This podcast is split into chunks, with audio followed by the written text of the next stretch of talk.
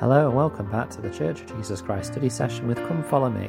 I'm your host Matthew Roberts, and this is Series 3, Episode 350 of this daily study podcast. Thank you once again for joining us today as we continue with our study of this week's Come Follow Me materials, covering Doctrine, uh, not Doctrine Covenants, still a habit I need to get out of, covering the, li- the Living Christ, Witnesses of the Apostles uh, document, and we are looking at December the 20th to December the 26th. And today we're going to continue with that study, with the, the paragraphs which we have uh, to study uh, today. Um, this is where it continues and talks about further witnesses of Christ that we have in the scriptures, in all of the uh, standard works, in fact, because it mentions here in this next paragraph, quote, He rose from the grave to become the first fruits of them that slept.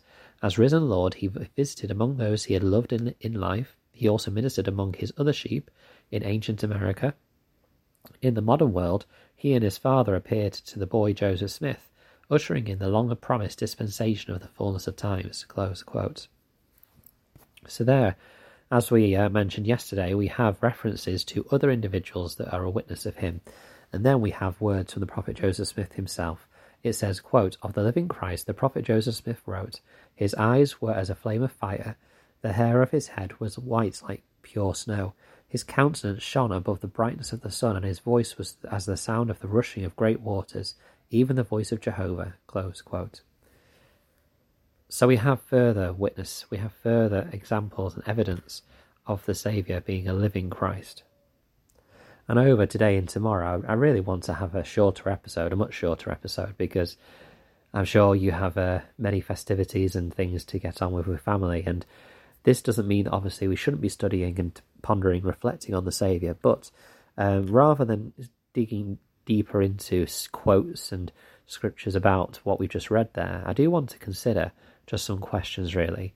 What does knowing that we have living witnesses today of the Saviour do for you? What what impact on your life does it do you have knowing that we have living modern day prophets and apostles who can testify today of the Saviour and his impact on us. Imagine for a moment if we lived in a world where we did not have these living prophets and apostles.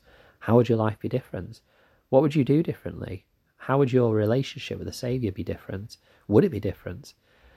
I think for myself personally, um, having these living witnesses of Christ, obviously I can develop my own personal relationship with the Saviour, and I don't necessarily need a prophet or apostle on the earth to do that. However, it does help me to get to know him more personally before I develop that relationship further.